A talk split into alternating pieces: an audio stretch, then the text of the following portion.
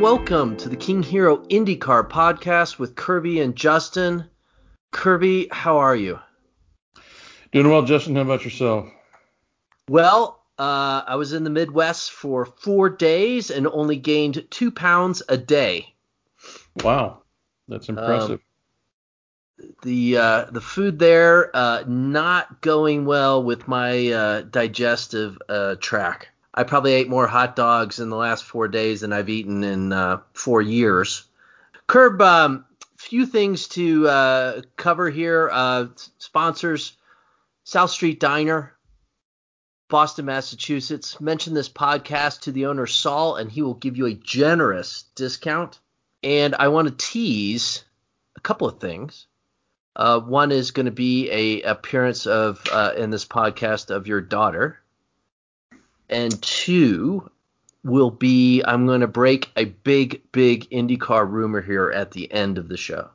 Wow. Not saying it's going to be accurate, but hey.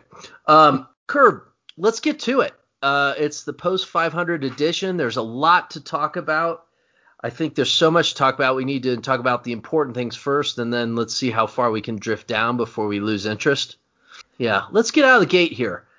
The restrooms. Did you see a noticeable improvement this year? I did. I did, didn't you? I mean, clean, fresh coat of paint, floor to ceiling, new urinals, uh, no rust. What the hand dryers instead of uh, piles and piles of paper products in the corner. I was impressed. I, you know, you're still at a trough. Let's be clear. If you're a man, I guess. Yeah. I honestly don't know what the women have. Perhaps your daughter can chime in on that one it did somehow seem cleaner and more sanitary, whereas the old ones, it was like entering the gates of hell. yes.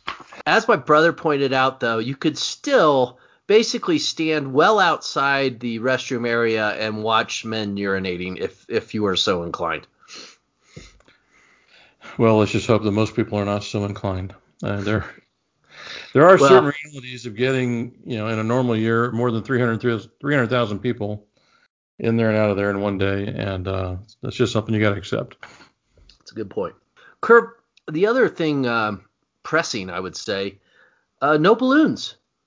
True, no balloons. If you notice, there was no pre-race uh, co- drivers in the trucks going around the track, and a lot of those things were cut out to make sure there were no problems or mishaps do you think uh, the balloon thing was a COVID thing, or are is are the environmentalists getting hold of the of all that is sacred? No, I believe it was a COVID thing. You know, a decision that was made long before they had any idea whether they could even have fans or not. Um, I think they made the decision to cut out all the extraneous stuff that didn't need to be there. Yeah. Well, I certainly miss the balloons. Uh, well, I, you and me both. I mean, it was a a big hole in the pre-race traditions um, and pageantry. So, Curb, it was a beautiful day, wouldn't you say? Best weather day ever. Yeah, I mean, best that I can remember of any my attendance. Uh, it was cool, not hot, absolutely perfect, not a lot of wind. And the day lived up to it on every level, not not just the weather.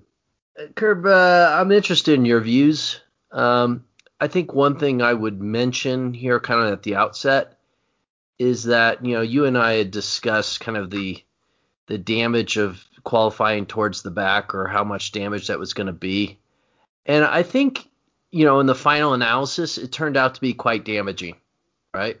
Um, at least in my view. What about you?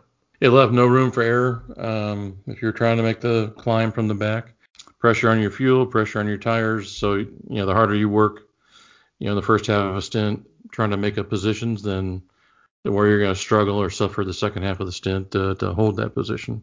So I think it put a lot of pressure on guys in that position that were trying to climb ahead. You know, you saw Newgarden kind of try to to run short on his stints and try to gain track position through kind of an undercut strategy. And again, it would work initially, but he could never hold his position out in front and would eventually get swallowed up and and shot out the back of those uh, you know lead packs on every stint. Um, if you look at uh, Kanaan and uh, and uh, Team Smug Dixon, once they got kind of relegated to the back, it wasn't like they were tearing through the field at all. Well, I think that the, the best example, Curb, if you indulge me here, is Simon. Pagenaud, right? Sure. I mean, he he's the guy who made it, who did, you know, eventually crawl his way to the front, but he needed about 10 more laps or five more laps maybe. Yeah. And if he had started in second or ninth, he, you know, it's hard to argue he wouldn't have won the race. Well, no, I agree, and I think when I talk about no room for error, that's the guy I have in mind. He give him five more laps, and I think he might have had it, or at least had something to say about it. Uh, Kurt, we're gonna do something a little different here. I don't, since your uh, daughter happens to be visiting you for the 500, um, and, and since she is part of the younger generation, I thought it might be interesting to kind of get her thoughts on kind of what in it, what it should IndyCar do to attract their attention because you know that is the future of the of the sport.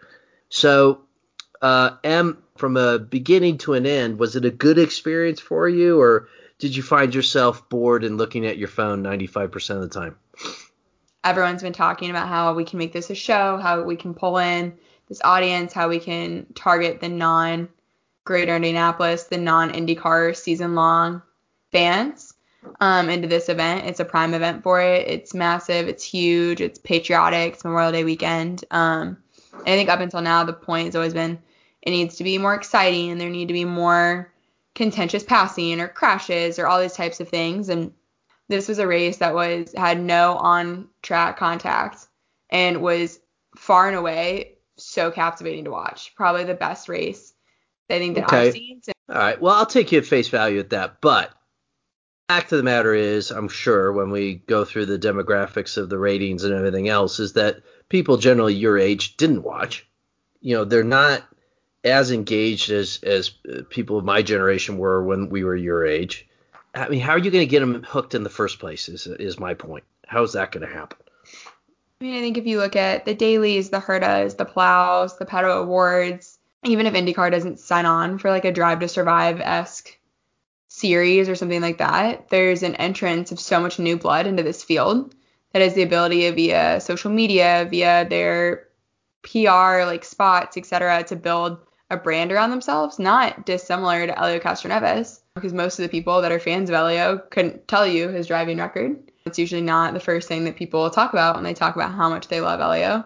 As long as we have really good racy driving and we have the people that are going to be able to pull on the personalities. I mean, all you really want is to be able to look at this field of 33, be able to want to cheer for someone and know why. That is going to be for me Sage Karam because he doesn't wear a shirt, or Helio Castroneves because he went Dancing with the Stars, or Simona de Silvestro because she has an all-female pit crew. You know as well as I did that almost nobody left those stands when Helio won, and most of them weren't there because of his driving record. All right. Well, thanks for the input. Thanks for the um, uh, for the appearance on the show, and uh, it was good to see you over the weekend, anyways.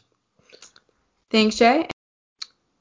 Curb, um, if you really look at the field, um, you know, obviously there's a few people up front there that had a chance. I also, it seemed to me that uh, before Rahal had his mishap, that he was a legitimate contend- contender. Uh, what do you think? Uh, well, I thought so, and I thought he was a contender on merit. Apparently, he was intending to go the last 82 laps following that pit stop with only one more stop, and he was convinced that was his ticket to victory. And um, I actually find that strategy a bit dubious. So it appeared to me he had a strong car to begin with. Why they wanted to go with that kind of strategy, I'm not certain. Um, you know, it's it's amazing to to see the interviews and to read the articles following the race. How many people thought they hired the car to win? and, uh, yeah, well, that's you could say I that happens almost every year, doesn't it? You know, you know, if only, if only. I mean, 500 is the ultimate if only race. It's not just about having a fast car. It's about making no mistakes in the pits, and it's just about executing all day without errors. And sometimes you can have an error or two and bounce back from it, but a lot of times you just can't. The lack of yellow flags reduces the opportunities to recover from mistakes to regain track position or at least uh, you know bunch up.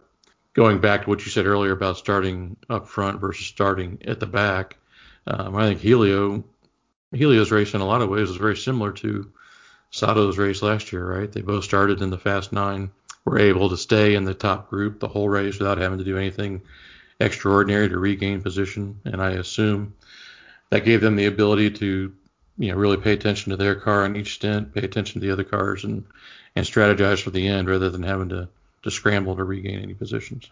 Yeah, for sure. Curb, have you seen a uh, the replay of the race, um, the broadcast? I'm curious. I I was uh, at, when I was at the race, I was listening on my scanner to the NBC broadcast, but I was listening to it in conjunction with the uh, uh, what would you call it, the director or whatever, giving out his orders to the various people. Um, okay. You know, yeah, like we're gonna go to Marty next, which I know would get you excited because you're such a huge Marty fan. Townsend, uh, going to you, say something about so and so.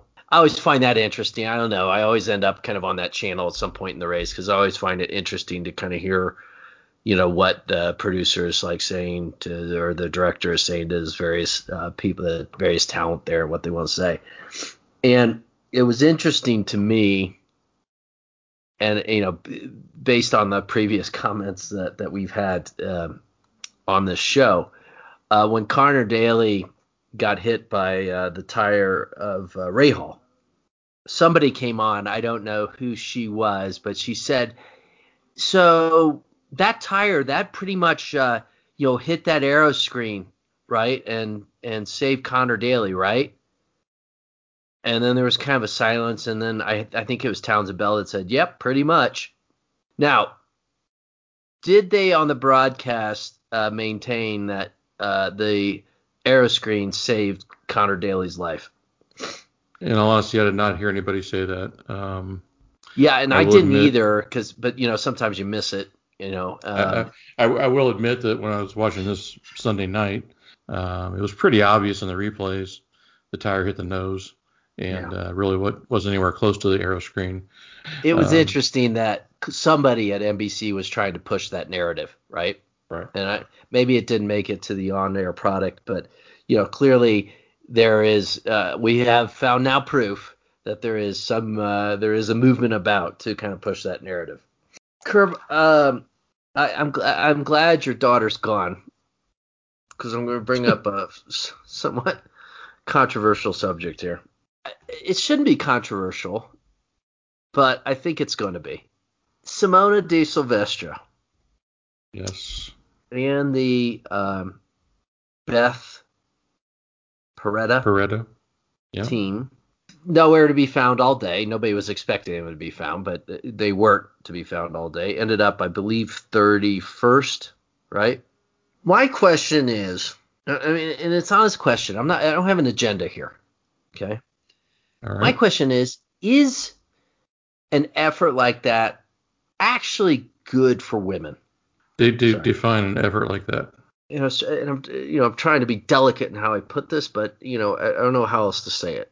Beth Paretta got a team out there on the track um, because she was she was a woman and she was pushing an agenda where we're going to get women out there on the track. Okay. Not only you know, in the driver's seat, but also in all the supporting efforts around her. To that, and, and she worked very hard to to get that done, right? On that basis, I mean, there's no denying it wasn't just handed to her. Um, and then she's given no less than a Penske car with Penske support to do it. You know, at the end of the day, the, the, the effort kind of went nowhere. I mean, in, in, reality, I mean, it's just it was just a, a field filler almost in that terms. And you might say, well, you know, that's what they need to do to get women in the support in the sport and so forth. But my question to you is, Curb, is that really an impactful way to get women into the sport? And uh, in other words, if a woman had just, I mean, there's no reason a woman can't be as good as a driver as a man. I, I you know, thoroughly believe that. I don't. I, there's no question about that in my mind. So I don't I don't think it's that. I just think that a naturally women are less inclined to be interested in the sport in general. Okay. As you know, I, particip- participants or fans? As participants, and I would argue probably fans as well. You know, you know, the number of girls that say, "Daddy, I want to go karting this weekend," is probably less than the number of boys of the same age who want to do that. Right? If a woman came up through the ranks and a, a woman team owner came up through the ranks, kind of without special support, but just kind of did it, just like, for example, Michael Shank did it or whatever, then I think when they make the race and they get to the race, and even if they have kind of a, a lackluster performance like Simona did, I still think it makes a great statement. But I think when they're given all the support of Penske and all this, and it still kind of falls flat, I, I, I just don't know how much that advances the cause of women. And I know people are probably just you know outraged by these things, or am I being unfair?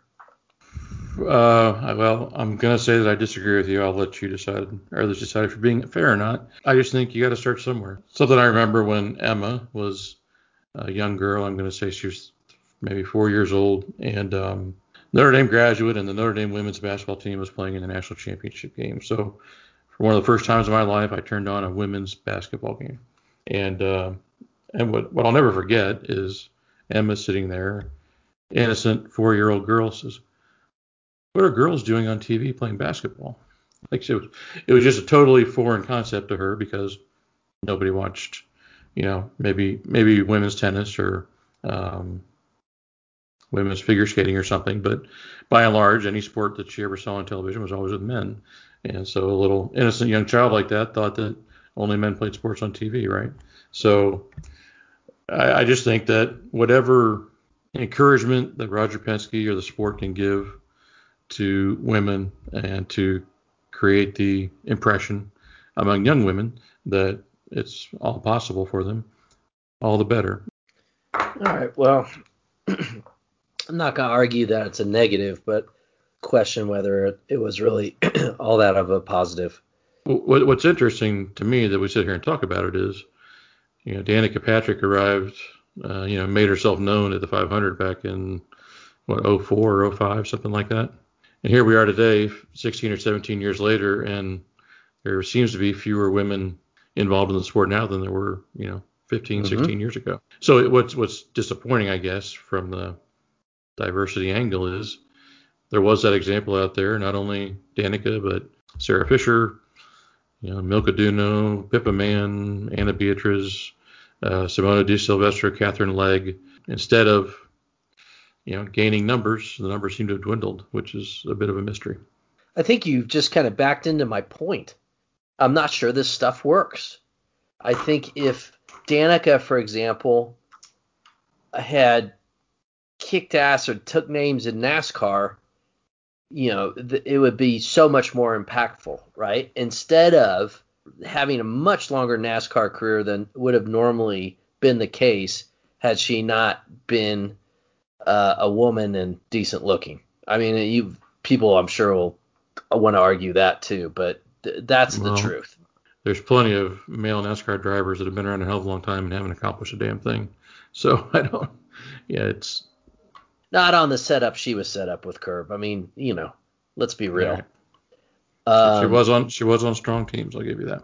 Yeah, exactly. So let's let's get real. And you know, and uh, I, I again, I mean, we could go over like uh, you know how great her or not great her career in uh, IndyCar was, but but my point is is that I think that movement and that interest will take off when somebody gets there without a lot of assistance. Okay, I mean everybody's got breaks, everybody has, you know, advantages uh, that they take advantage of in their career to get to places. I get that and I understand that. But when somebody just, you know, when we'll really see a, a big change in that, I think, is when a woman gets there and just starts beating people, you know, and until okay. we get there, I I I think it's going to continue to just kind of do what it's doing, which is like you know somebody shows up, it's a flash in the pan, it goes away, and then you know de- another decade rolls on. I still can't say anything negative about the Beth Paretta effort or the Simona De Silvestro effort or Roger Penske's effort to support them. Simona is every bit as deserving, if not more so, than a guy like Stefan Wilson or Dalton Kellett or some of these other guys to be in the race. I don't have anything negative to say about him. I don't think I would be I'd be very happy to see him come back again and try again next year. Okay. All right, we've been that subject to death. I'm not sure we got anywhere. well, I, I burnished my will credentials. How's that? Curb, we've gone long enough without talking about the victor, Helio. We talked before the race, and you know, I, I had, I guess I had pointed out that you know Helio is one of my top picks, and I just I liked how his month was going. I liked you know how how he was seemingly fast the whole month of May. I liked the fact that he was experienced, and in the end, you got to say that that experience triumphed. He uh, again took advantage of a strong starting position and and um, and really did a very good job of feeling the race out and um, putting himself in a great position and taking advantage of the opportunity. Whether it was all skill and experience or whether um, you know there's a little bit of fortunate timing or whatever in there, only he knows. But um, but yeah, just a superb effort from an experienced guy that had his chance and and didn't let it go. I don't think Palou knew what hit him. Palou thought he was winning the race, and, and I think Helio is just like, uh, I'm going to wait for two laps to go, and I'm going to take it. And that's exactly what he did. Based on his post-race interviews, Palou really thought that he could get anybody back within a lap if somebody passed him, and um, that's where Helio snookered him a little bit and took advantage. You know, Helio got a a good tow from that uh, group of cars ahead of him that they were that they were coming up to lap, and I think it really helped him uh, pull a little bit of a gap on Palou on that lap and a half after he passed him. I I do think he planned it. I do think he was methodical, and I do think experience triumphed at the 500, th- as I it agree. often as it often does. It often sure. Does. Sure, great race by uh, by Helio. Um, Indianapolis, great for the IndyCar community. Um, hopefully, great for the casual fan that only tunes in this time every year. You know, it'd be interesting to be seen whether it creates any kind of a bump or momentum for the series. Um, be interesting to see how that works out and having a part-time competitor being the Indy 500 winner. Yeah, I wonder sure. if he's in Detroit. I don't know. I think, if I'm not mistaken, a lot of the races he's in lines up with races where uh, Shank's sports car team is not racing that weekend and they use that crew. Um, so I don't. I I think sports cars are racing at Detroit the in same Detroit, weekend, but I'm not sure. Yeah. Yeah. Curb, I'm about to drop the bomb on my big rumor unless you come up with something else interesting to say quickly. Six out of the top 10 finishers were part time or one off drivers. What does that say? Good, bad, or indifferent? I think that says that part time drivers this year got excellent equipment. It says that the 500 is a unique race in the skills that are required to do well in it. Well said. Santino Ferrucci's been in three Indy 500s and has finishes of seven, fourth, and sixth. Oval oval racing prodigy or just lucky as hell? A little bit of A, a little bit of B on that one. okay. Um, I think he does well on ovals. I think it, it suits him for whatever reason. Uh, but you know, I think in a lot of those finishes, luck did play a role.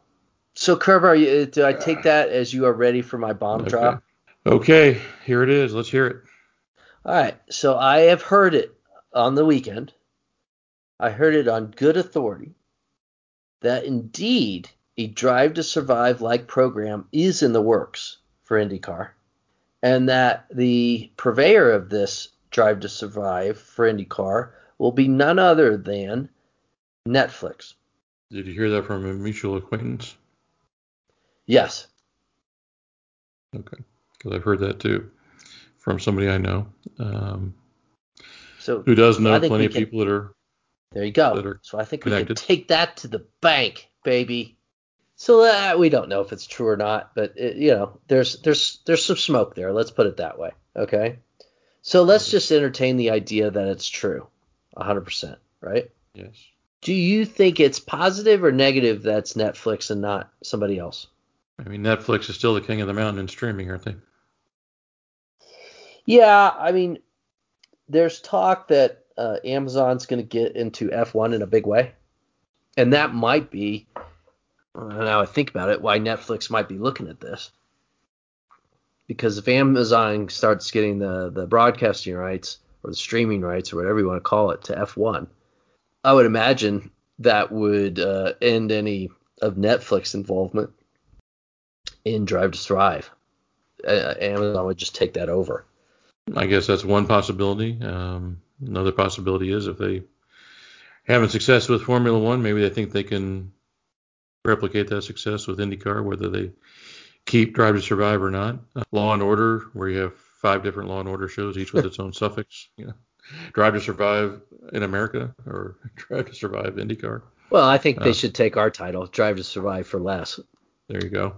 Um, uh, I mean, I don't. It, no. I think the most positive aspect of if of it being Netflix, uh, where it to be Netflix, is that I think Netflix will be obligated to give it the same you know production level quality that they give Drive to Survive, right? And that's I think that's what you and I, if you really got too deep into our psyche, maybe put us under some hypnosis or something, and the the psychiatrist would you know put that thing in front of our face and tell us we felt very sleepy, and then the first question would be, what's your biggest fear about a Drive to Survive like series for IndyCar, I think both of us would answer it is they'll do it cheaply. Not only cheaply, but uh, poorly. Yeah.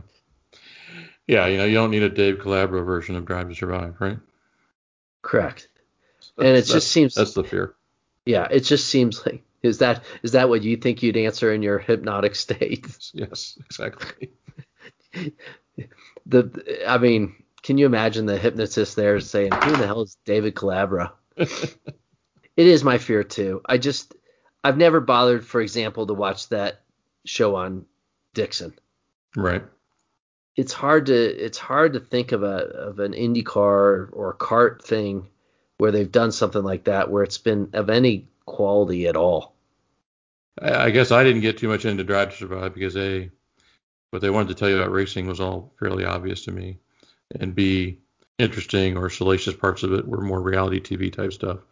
That's a pretty big market to hit with a show if you can make it compelling enough to get them to come back and watch a second time. Again, my my last fear, which I think we both agree on, we've probably beaten this to death, but a day late and a dollar short. All the stories, we, all the storylines we've talked about already that they're missing out on this year, and then you add you add this race and this result with a four-time winner and such a exuberant you know, winner, ambassador for the sport, so on and so forth. There ain't nobody here from Netflix recording this stuff this year. Well, if it is Netflix, it won't be a day. It will definitely still be a day late, but it might not be a dollar short. Yeah. And I think that's the hope. Half a loaf's better than no loaf, right? Yeah. And uh, I, like I said, I, I wouldn't discount this whole Amazon angle with F1 as maybe why even Netflix is even considering it, because you think Netflix would struggle to do that kind of Me Too series with it. You know, I just I think I, I would struggle if I was you know boss of Netflix. I'd be like, ah, I don't. Why do I need two of those? From what I can tell, um, all these streaming services are in a desperate uh, struggle for content for content. So you know maybe that's maybe that's part of the calculus. We did well with F1. We need some more content. We'll give IndyCar a shot too. Well, let's hope it's true. Yep. At least on some level. Hi, Curb. Did you see where uh, Helio is the first driver to win Daytona 24 hours and uh, the 500 in the same calendar year? Yeah, not interesting to me. Okay. Did you see that Helio started two races this year and won both of them? Slightly more interesting. Okay. Did you know that after the Indy 500, Helio Castroneves is 14th in the points in IndyCar Championship? Interesting in that it's a travesty ahead of Bourdais, ahead of Alexander Rossi, ahead of Ryan Hunter-Reay, light years ahead of uh, James Hinchcliffe, and half a light year in front of Conor Daly. So, anyway, I just thought that was uh, a funny side note that he's that far up in the standings. Yeah, I think it's, it it's also a, a, negative comment about the double points to 500. It is. I think that's what it is. That's that's why I called it kind of a bit of a travesty. All right, Curb. That's it. We're done. All right. Good night, everybody. Good night. Have a good week.